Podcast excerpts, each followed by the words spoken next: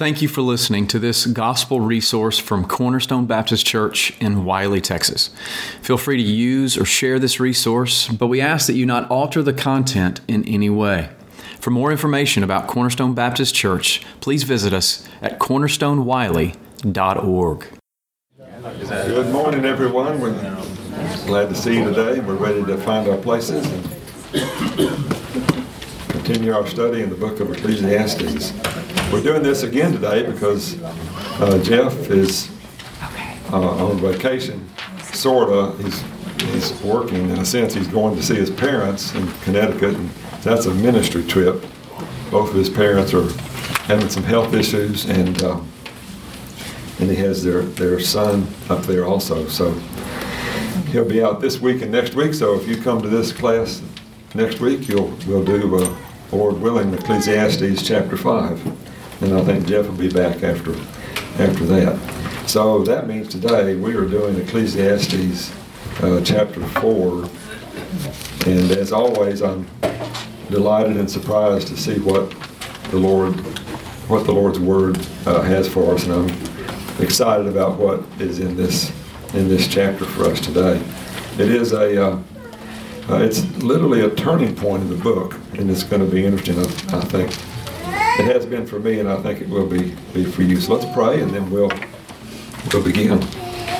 Our Father, we are so thankful now to be together, and that means much to us as your people that we can gather here in safety as we hear about distress around, around the world.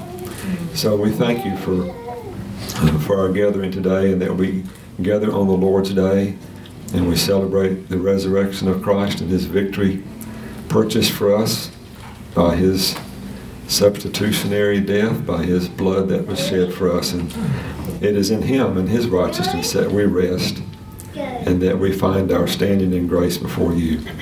And we give you our thanks for your word that you have given to us. If you had not revealed yourself to us, we would know nothing of you. So thank you for revealing yourself to us through Christ and through your word.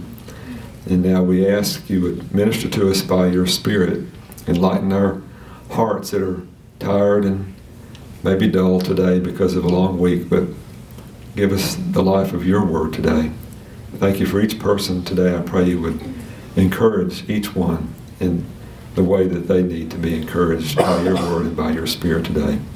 We love you because you first loved us. In Jesus' name, amen. I'm going to read chapter 4 in just a moment, but I want to set it up for you just a little bit. Uh, it really is a turning point in the book that is really delightful to see. Um, before Solomon has always had this me complex. It's me, me, me, and I'm doing this. I'm going to make this happen. It's all about it's all about me. Um, but in chapter four, something happens. I mean, I think it's God's grace in his life as he's as he's as he's done this. Um, this search for the meaning of work and meaning of his life. And it's always just been focused on himself. But in chapter 4, something wonderful happens, and he begins to realize there's other people involved in this search and in this world. And as um, um, my new best friend David Gibson says, uh, it, it goes from me to we. And folks, that is a very healthy transition to make. and I was thinking about that uh, even this morning. You may be surprised how just in time Bible study this is. I was up this morning just thinking about this again, and, and uh, probably because I should have thought about it three days ago, but I didn't get to it three days ago. But but you think about what Solomon has learned in this in this journey. You know, why is work so toilsome? Well, that's a why is work so hard? Why does it seem so meaningless? And um, and finally, uh, in God's grace, he he comes to understand that uh, that work is is hard and difficult because of the curse, uh, and because of death, it's not going to get you too far. But you can come to rejoice in the work that you do, not because of all that you can accomplish by it, but because it's a gift from God. He gives you this work to do, and, and so that's a that is the grace of God, isn't it? That He would see that. Uh, he searched for it, and God used his search. But but God revealed that to him. But now he sees another component that I think is it makes a lot of sense to us because if, if we read into to the, the change of heart he has and his love for God has been rekindled and he, he loves God uh, again in a, in a new fresh way I think in his repentance uh, through his search so it makes sense that if you take the, the, the great commandment love the Lord your God with all your heart mind soul and strength and then as Jesus said and the second one is like it like unto it uh, love your neighbor as yourself then it makes sense now that God is showing him another avenue of his grace, and that is through other people, through his people. And so um, we're not surprised to see this happen. This is more of an ex- this is more of an expression of God's grace to him as he seeks to find meaning and purpose uh, in his life. So you can see the uh, I forgot which one of my helpful commentators gave me these four problems, but it's a good way to uh, to divide this chapter. The chapter is not long; it's only 16 verses, but we'll have plenty to look at here. So you notice these four verses, these four sections, and interestingly, there's a better than proverb in each one of them. They may not look like proverbs, but the Hebrew guy says they are, so we're going to go with with that. Uh, so each one of them has one of these better than evaluations. Uh, Solomon talks about something that's not right, and he says, now there's here's something that's better. So that's, that kind of marks out these four problems. Yeah, I was just uh, wondering about this. Uh, well, never mind. I, am I'm, I'm getting ahead, ahead of myself. So let's read it. And what I want you to do is, is listen and, and look for the expressions of, of this others. it looks like in this chapter he's turning his focus from the inward navel gazing and he's looking outward now and realizing there's other people involved. So let me just read it to us. Ecclesiastes chapter 4, verse 1. Again, I saw all the oppressions that are done under the sun, and behold, the tears of the oppressed, and they had no one to comfort them. On the side of their oppressors there was power, and there was no one to comfort them. And I thought, the dead who are already dead, more fortunate than the living who are still alive. But better than both is he who is not yet been and has not seen the evil deeds that are under the, done under the sun. That's uh, the first section. Now, uh, then I saw that all toil and all skill and work come from a man's envy of his neighbor. This also is vanity and a striving after wind. The fool folds his hands and eats his own flesh. Better is a handful of quietness than two handfuls uh, full of toil and striving after wind. And then the third section. Again, I saw vanity under the sun, one person who has no other, either son or brother Yet there is no end to all his toil, and his eyes are never satisfied with riches, so that he never asks, For whom am I toiling and depriving myself of pleasure? This also is vanity and, uh, and an unhappy business. Two are better than one, because they have a good reward for their toil. For if they fall, one will lift up his fellow, but woe to him who is alone when he falls and has no other has not another to lift him up. Again, if two lie together, they keep warm, but how can one keep warm alone? And though a man's and though a man might prevail against one who is alone, two will withstand him. A threefold cord is not quickly broken. In the fourth section on government, better is better was a poor and wise youth than an old and foolish king who who no longer knew how to take advice. For he went from prison to the throne, though in his own kingdom he had been born poor. I saw all the living who move about under the sun, along with that youth who was to stand in the king's place. There was no end of all the people, all of whom he led. Yet those who come later will not rejoice in him. Surely there is also this also is vanity and striving after wind. After reading 13 through 16, you say, I have no idea what that's about. Well, neither do I, so I hope we don't get to it uh, today. But, well, I got some, I had to put something in the notes, so I put some things there that that our commentators help us help us to. Okay. Well, let's. Uh, so, did you see the, the idea of others and community and um, it's all through there, and and and and they're all. This is all connected. When nobody seems to know how that last part is connected, but um, but the other the other sections are clearly connected about the contrast between people that are alone and people that that have others in their lives. And uh, so let's uh, let's dig into that. So first is the problem of oppression, and I gave you a note there to, to compare back to 316.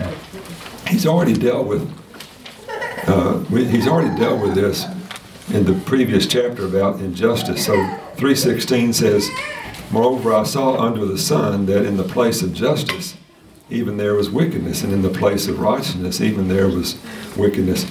So he's got he's he's dealt with this kind of general idea of injustice, and now he's given us a very specific example of that, of this idea uh, of oppression that that he's observed. It, it's interesting that um, notice these little words at the beginning again. So that that's a a, uh, a, a, a signal to us. He's going to tell us something new. He's talk, He's got a new new idea there. And notice he's looking. He's been observing life, and now he's observing now, and he's seeing people that are being oppressed by more powerful people than than they are. I just wonder. Um, wow, I just my Bible reading is taking me through uh, through First Kings now, and um, and it, it, those first eleven chapters are about Solomon's life, and he had tens of thousands of slaves that worked for him, and I wonder if he's thinking about himself there. Maybe, maybe he's I don't know. You know, he's maybe seeing, maybe he's been out on one of his work projects, building his big house or something, and and he's seeing these uh, these slaves that are uh, that these aren't Israelites. These are people that are, these are folks that have been captured in wars, and um, so you don't know what's going on in, in Solomon's life. He, he doesn't give any great confession of his part of any kind of oppression. But notice this uh, uh, this definition: oppression is accumulation, the seeking after profit, and nothing's wrong with either one of those things in particular. But oppression is accumulation, the seeking after profit, without regard to the nature, needs, and rights of others. Um, what we're going to see in this in this chapter, in this first section, oppression is. Uh, if we need to think about this for ourselves, oppression is looking down the ladder on people that are below us. In a few minutes, we're going to see that we can sin that way, but in a few minutes we're going to see we can also sin looking up at people that are above us on the ladder. But um, this is the common theme in the law and the prophets, and here's just, I think, three uh, reminders to us. Leviticus 19.13, do not defraud your neighbor or rob him. Do not hold back wages.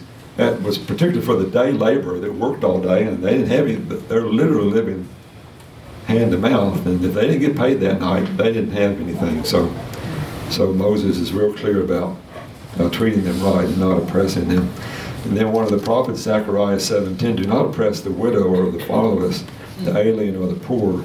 And we often see these four groups, and they are, you know, they're in, they have no protector, they have no uh, no one to, to guard them from oppression. So they're, so God is very particularly concerned about them being cared for uh, properly. And then Proverbs uh, 14:31, he who oppresses the poor shows contempt for their maker. So there's that. We, I think we looked at that verse in our study of Proverbs. There's that unusual unity between God and and uh, the poor and those that are being those that are being oppressed. Um,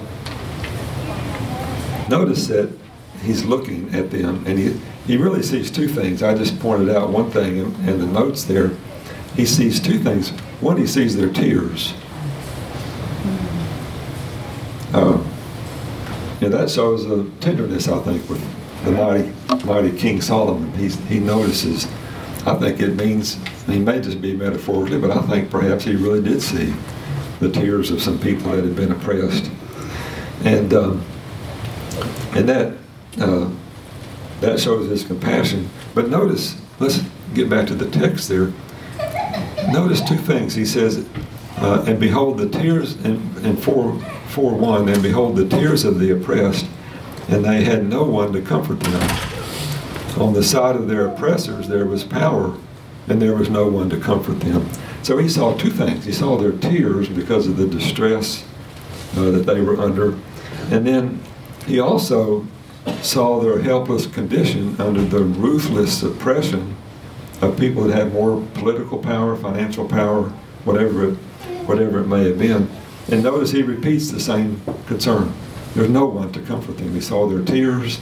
It moved him because there was no one to comfort them. And then he saw their saw the pain of their oppression.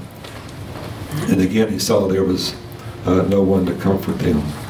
Um, oh, and the, the other thing, uh, again, I saw all the oppressions, and the commentators point out that that just uh, magnifies how pervasive the oppression was uh, that he was that he was looking at.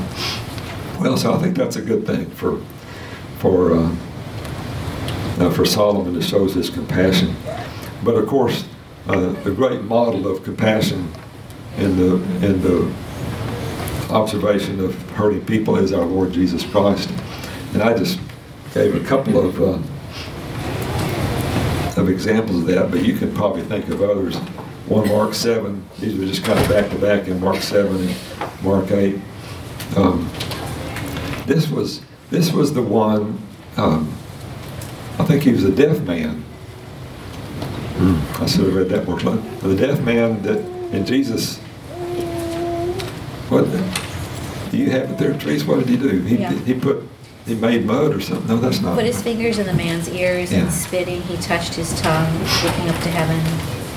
Um, and he prayed for him, and immediately his ears were opened. His, his difficulty was removed, and he began to speak. Okay, so this is healing healing the deaf man, the yeah, the deaf man.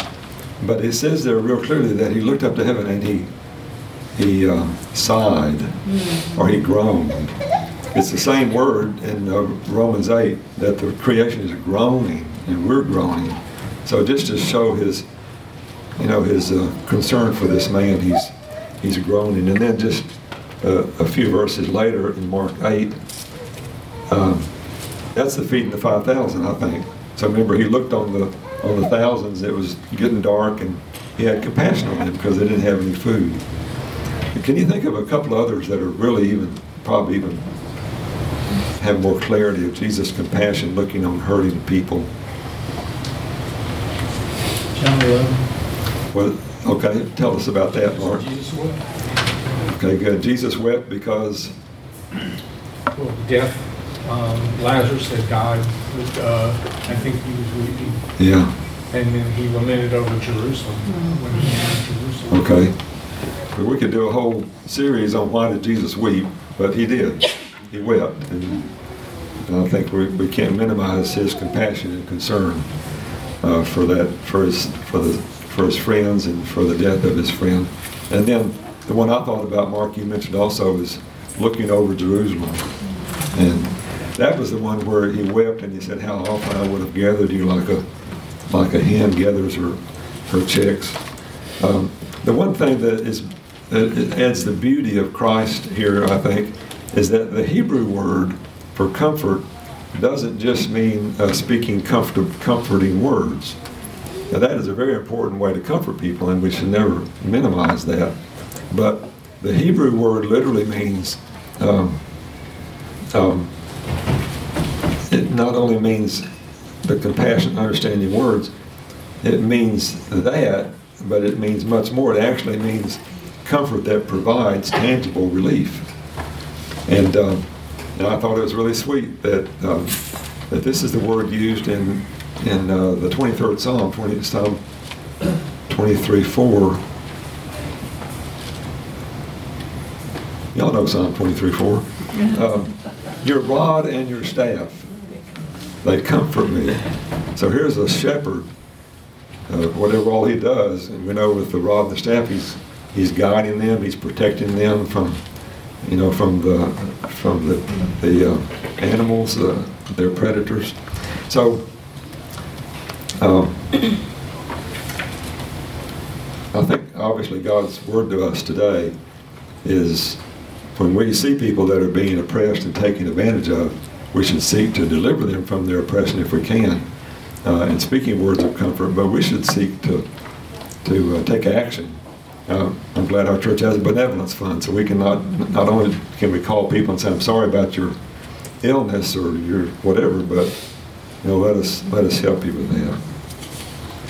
Well, then um, the better than intensifies his feelings of horror, horror of uh, seeing the oppression. He says, it'd be better to be dead. He said, no, it'd be better to not even been born. So that just shows, you know, the revulsion that he has. I, I think, well, I don't know, I didn't look at it closely.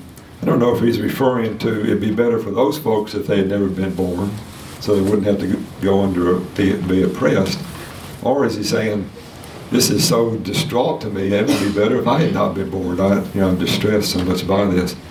I, maybe when you read that, um, who do you think of in the Old Testament? Job. Yeah, Job. Let's look at it. It's in Job 3. This makes me excited about studying Job. Too. Job and Ecclesiastes are companion companion books that give us a, a, another expression of God's wisdom after the book of Proverbs. So in Job uh, 3, I think we'll just start with verse 1. After this, Job opened his mouth and cursed the day of his birth. And Job said, Let the day perish on which I was born, and the night that said, A man is conceived. Let that day be darkness. May God above not seek it, nor light shine upon it. Let gloom and deep darkness claim it. Let clouds dwell upon it. Let the blackness of the day terrify it and we could go on. He continues the, the thought. So Job is actually experiencing this kind of, it's not really oppression, but he's experiencing enormous uh, trial and, and suffering.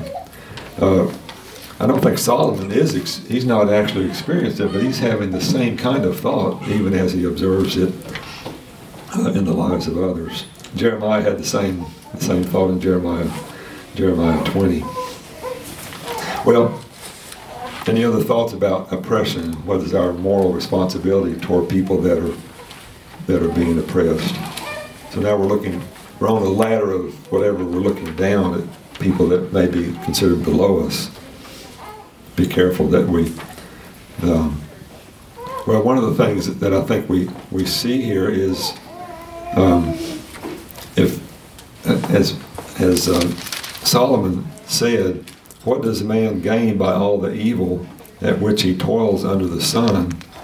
And I think now he's beginning to say, if you've got to hurt people in your toil to gain things, that exasperates the meaningless of toil even more. In fact, it makes it not meaningless; it makes it uh, it makes it sinful. Well, let's look now the problem of rivalry uh, and envy. So uh, oppression is unrighteous accumulation from those below us on the ladder, but their sinful behavior even looking up above us on the, the ladder that we are uh, that we are climbing. And in the same way, uh, if if work is meaningless just by its by its normal activity, then oppressing people in our work is evil. But if there's rivalry and envy involved in our work as a motivation, that makes it even even more so.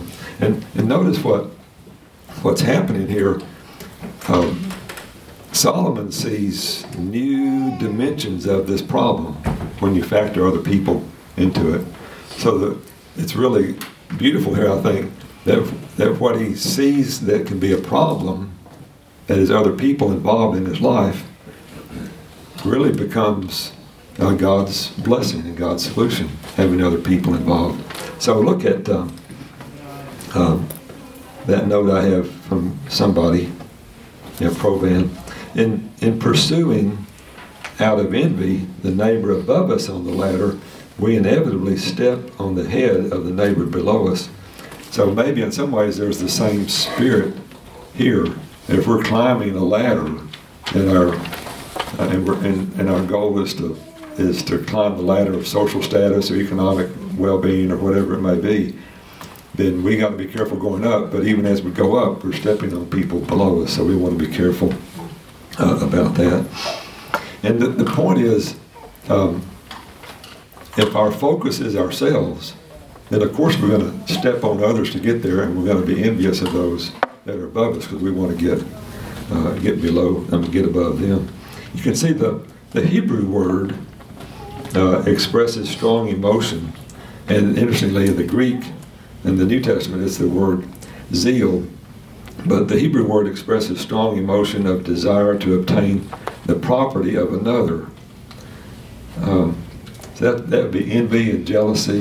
Let's see, the tenth commandment is that, isn't it? Um, and of course, that's carried over into the New Testament very much. But but envy can also be expressed through delight in the downfall of another. So we're looking up at people that are maybe more successful than we are, and maybe we don't want what they want, but we have a temptation to be happy if they don't have it either. Look at look at uh, Proverbs 24.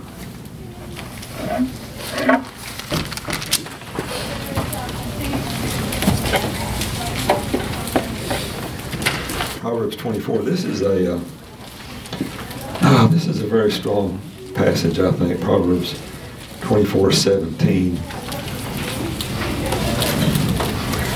Do not rejoice when your enemy falls, and let not your heart be glad when he stumbles, lest the Lord see it and be displeased and turn away his anger from you.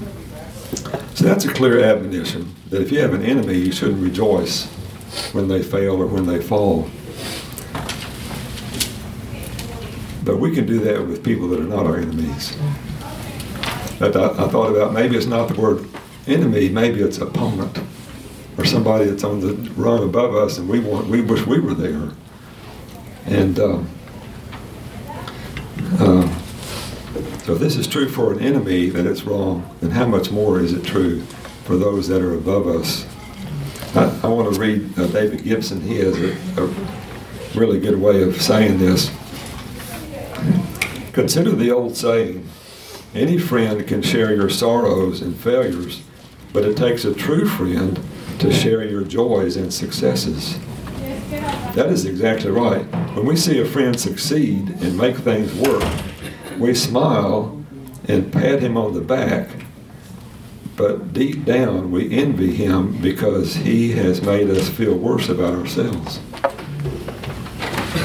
So when we're back to that self-centeredness, you know, this is all about me, then we're going to be concerned if people are successful around us. I'm going to confess my sin in a minute. Uh, I know David Gibson and I struggle with this. Maybe you do too. Listen to what else he says. Uh, when our friend falls flat on his face, our sinfulness is such that we can watch him mess up. And even as we hug him, his failure makes us feel so much better about ourselves.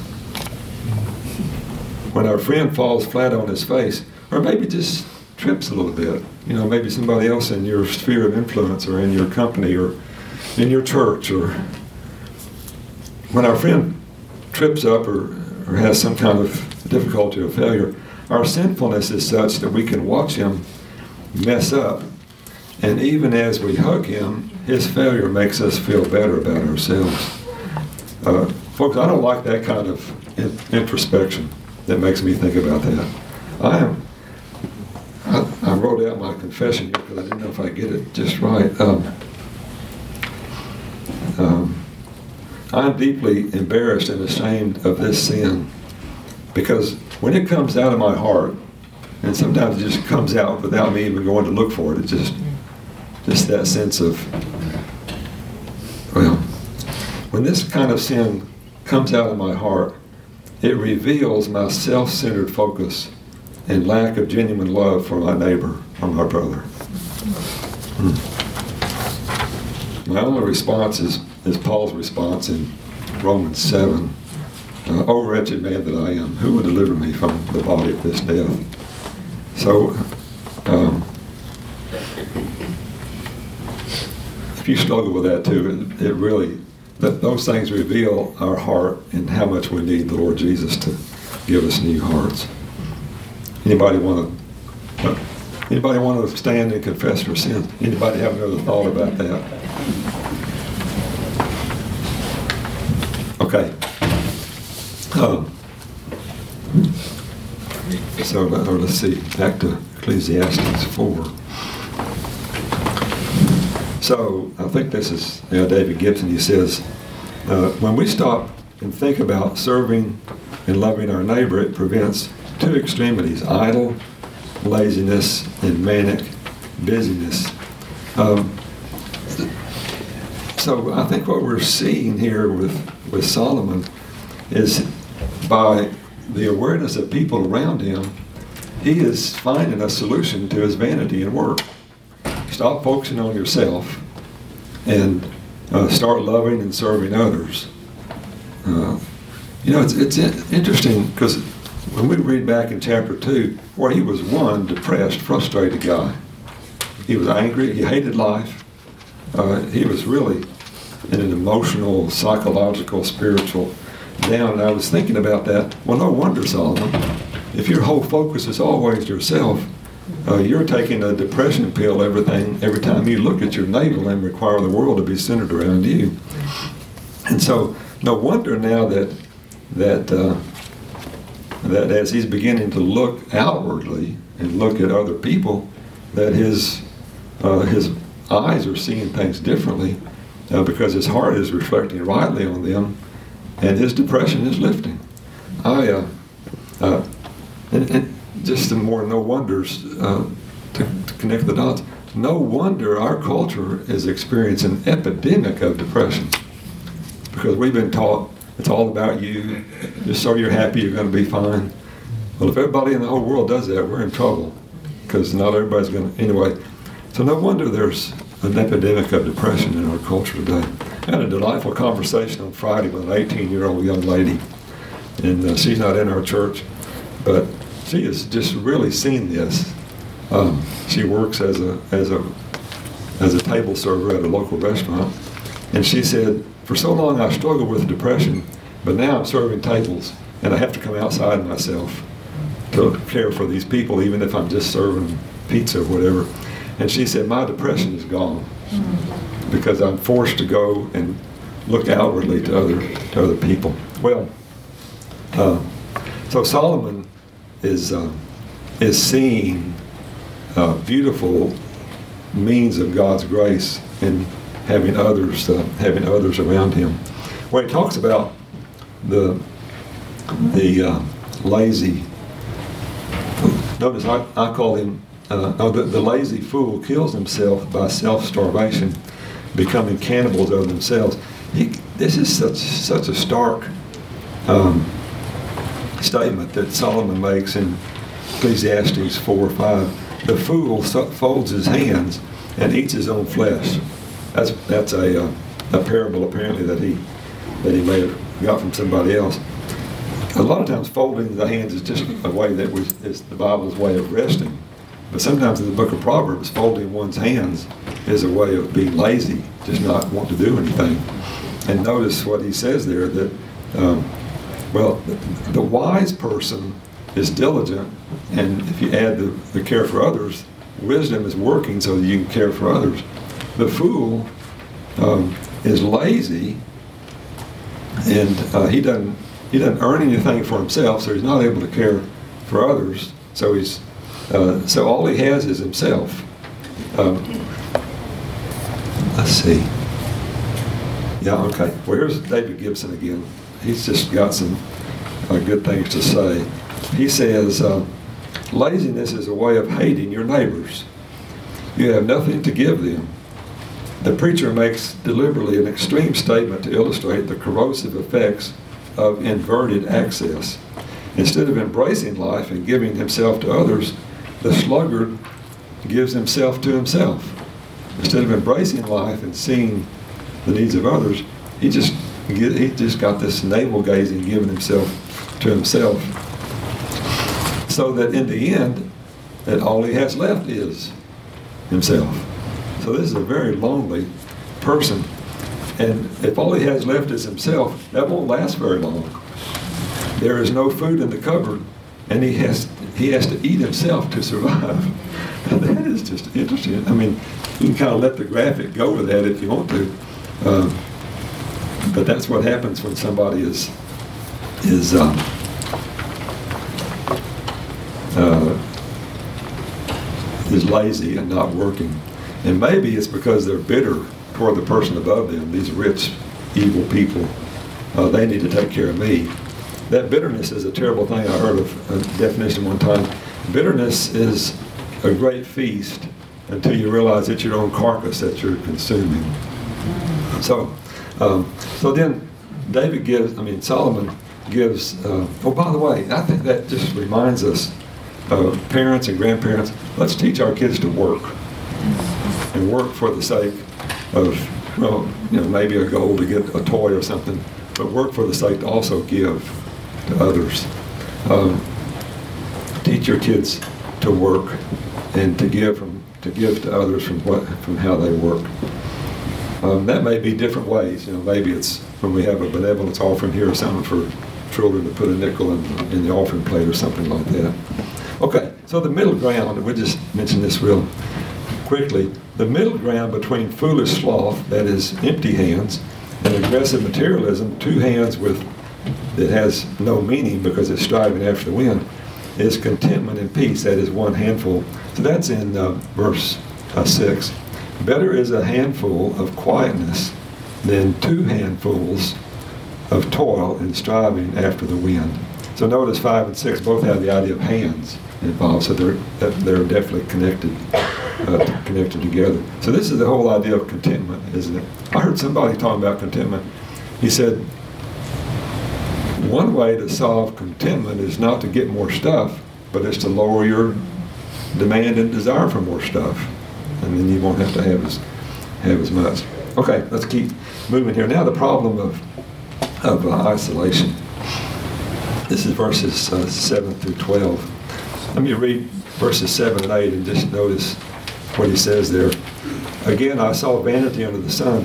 One person who has no other, either son or brother Yet there is no end to all of his toil, and his eyes are never satisfied with riches, so that he never asks, For whom am I toiling and depriving myself of pleasure? This also is vanity and unhappy. Notice the very clear uh, Hebrew here. I mean, you won't, you don't notice it. I, will tell you what it says. Um, I'll, I'll put it in the in the notes there. This is the lonely, miserly workaholic, and the, the Hebrew literally says one person and not a second person. So notice the loneliness there. One person, but not even a second person.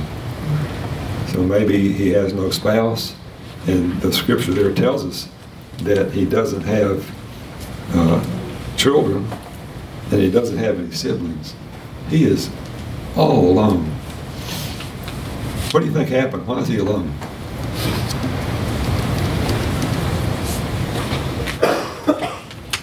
He was too busy working to make a community. I think that's a good point, Zach. Did you hear that, Zach? He's he's too busy working to you say to make community. Make community or to have a family. Yeah, yeah. He's a workaholic, and so um, he didn't have time for family. So you know, I guess in some ways it could be that they're there, but they're not there. Um, or it could be that there's been a family disruption, maybe a divorce or something, and they're not there, not there then what other reasons could be why he's alone? Well, maybe a death. You know, maybe his wife had died, or or his children, or something like that, or maybe they've grown and left the house. Um, and maybe what's happened, he's been so distressed by that that he become you know, he just pours himself in uh, into his uh, into his work.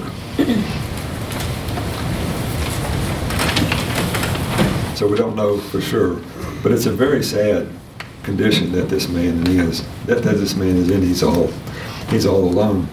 And um, he works all the time. There's no end to his toil. He's working every moment that he can. And, but yet, his eyes are never satisfied with riches. Why aren't his eyes satisfied with riches? I mean, he's probably Because riches don't satisfy you, okay. and not permanently. Okay, they're not permanently satisfied. Yeah. Well, he kind of tells you here maybe why why he isn't satisfied. Um, he never asks, or he never thinks about, well, who am I doing this for? Why am I working my fingers off and I'm giving up all the pleasures of life? I think what he's saying is, I'm working for pleasures to come, you know, a retirement or whatever you want to put in that slot there. I'm not going to mention them because you may have some of those things and they're not sinful in themselves. But um, he's really confused about this. He says, I'm, I'm working, I'm, I'm giving up a lot of stuff. I'm giving up pleasure. In fact, it literally says, I'm being, I'm depriving myself of things that are good. But he didn't have these things that are good. He, he doesn't have them. He's depriving himself of them because he doesn't have time. He's working all the time. So all he's doing is accumulating wealth. And he didn't know what to do about that. It's, it's uh, if you look back in chapter 13, I mean, excuse me, chapter 3, chapter 3, um, 13,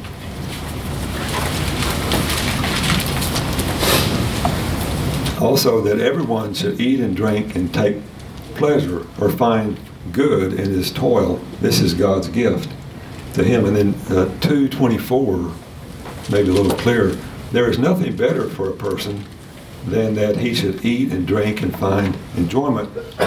That's this word good, same word pleasure that we see in, in chapter 4. Um, find enjoyment in his toil. This also I saw is from the hand of God.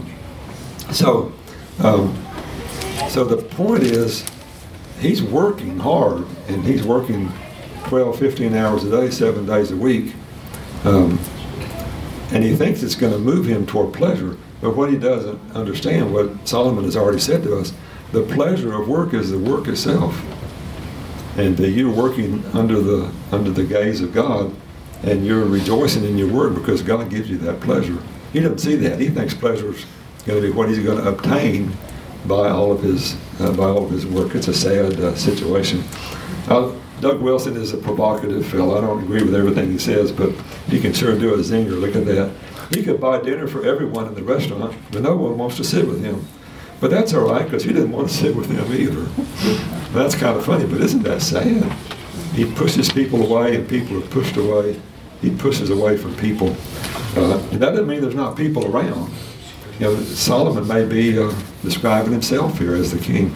Well, I just want to look at this last uh, little part. Uh, 1 Timothy 6, 6 through 10 and 17 through 19. Amazing the parallels in Paul's admonition about people that want to be rich, how they pierce themselves through. And, and interestingly, at, at the end he says, tell the rich people uh, to don't put their confidence in that, but give it away. so it's the same kind of thing that, that Solomon is saying. Use your riches to serve other people.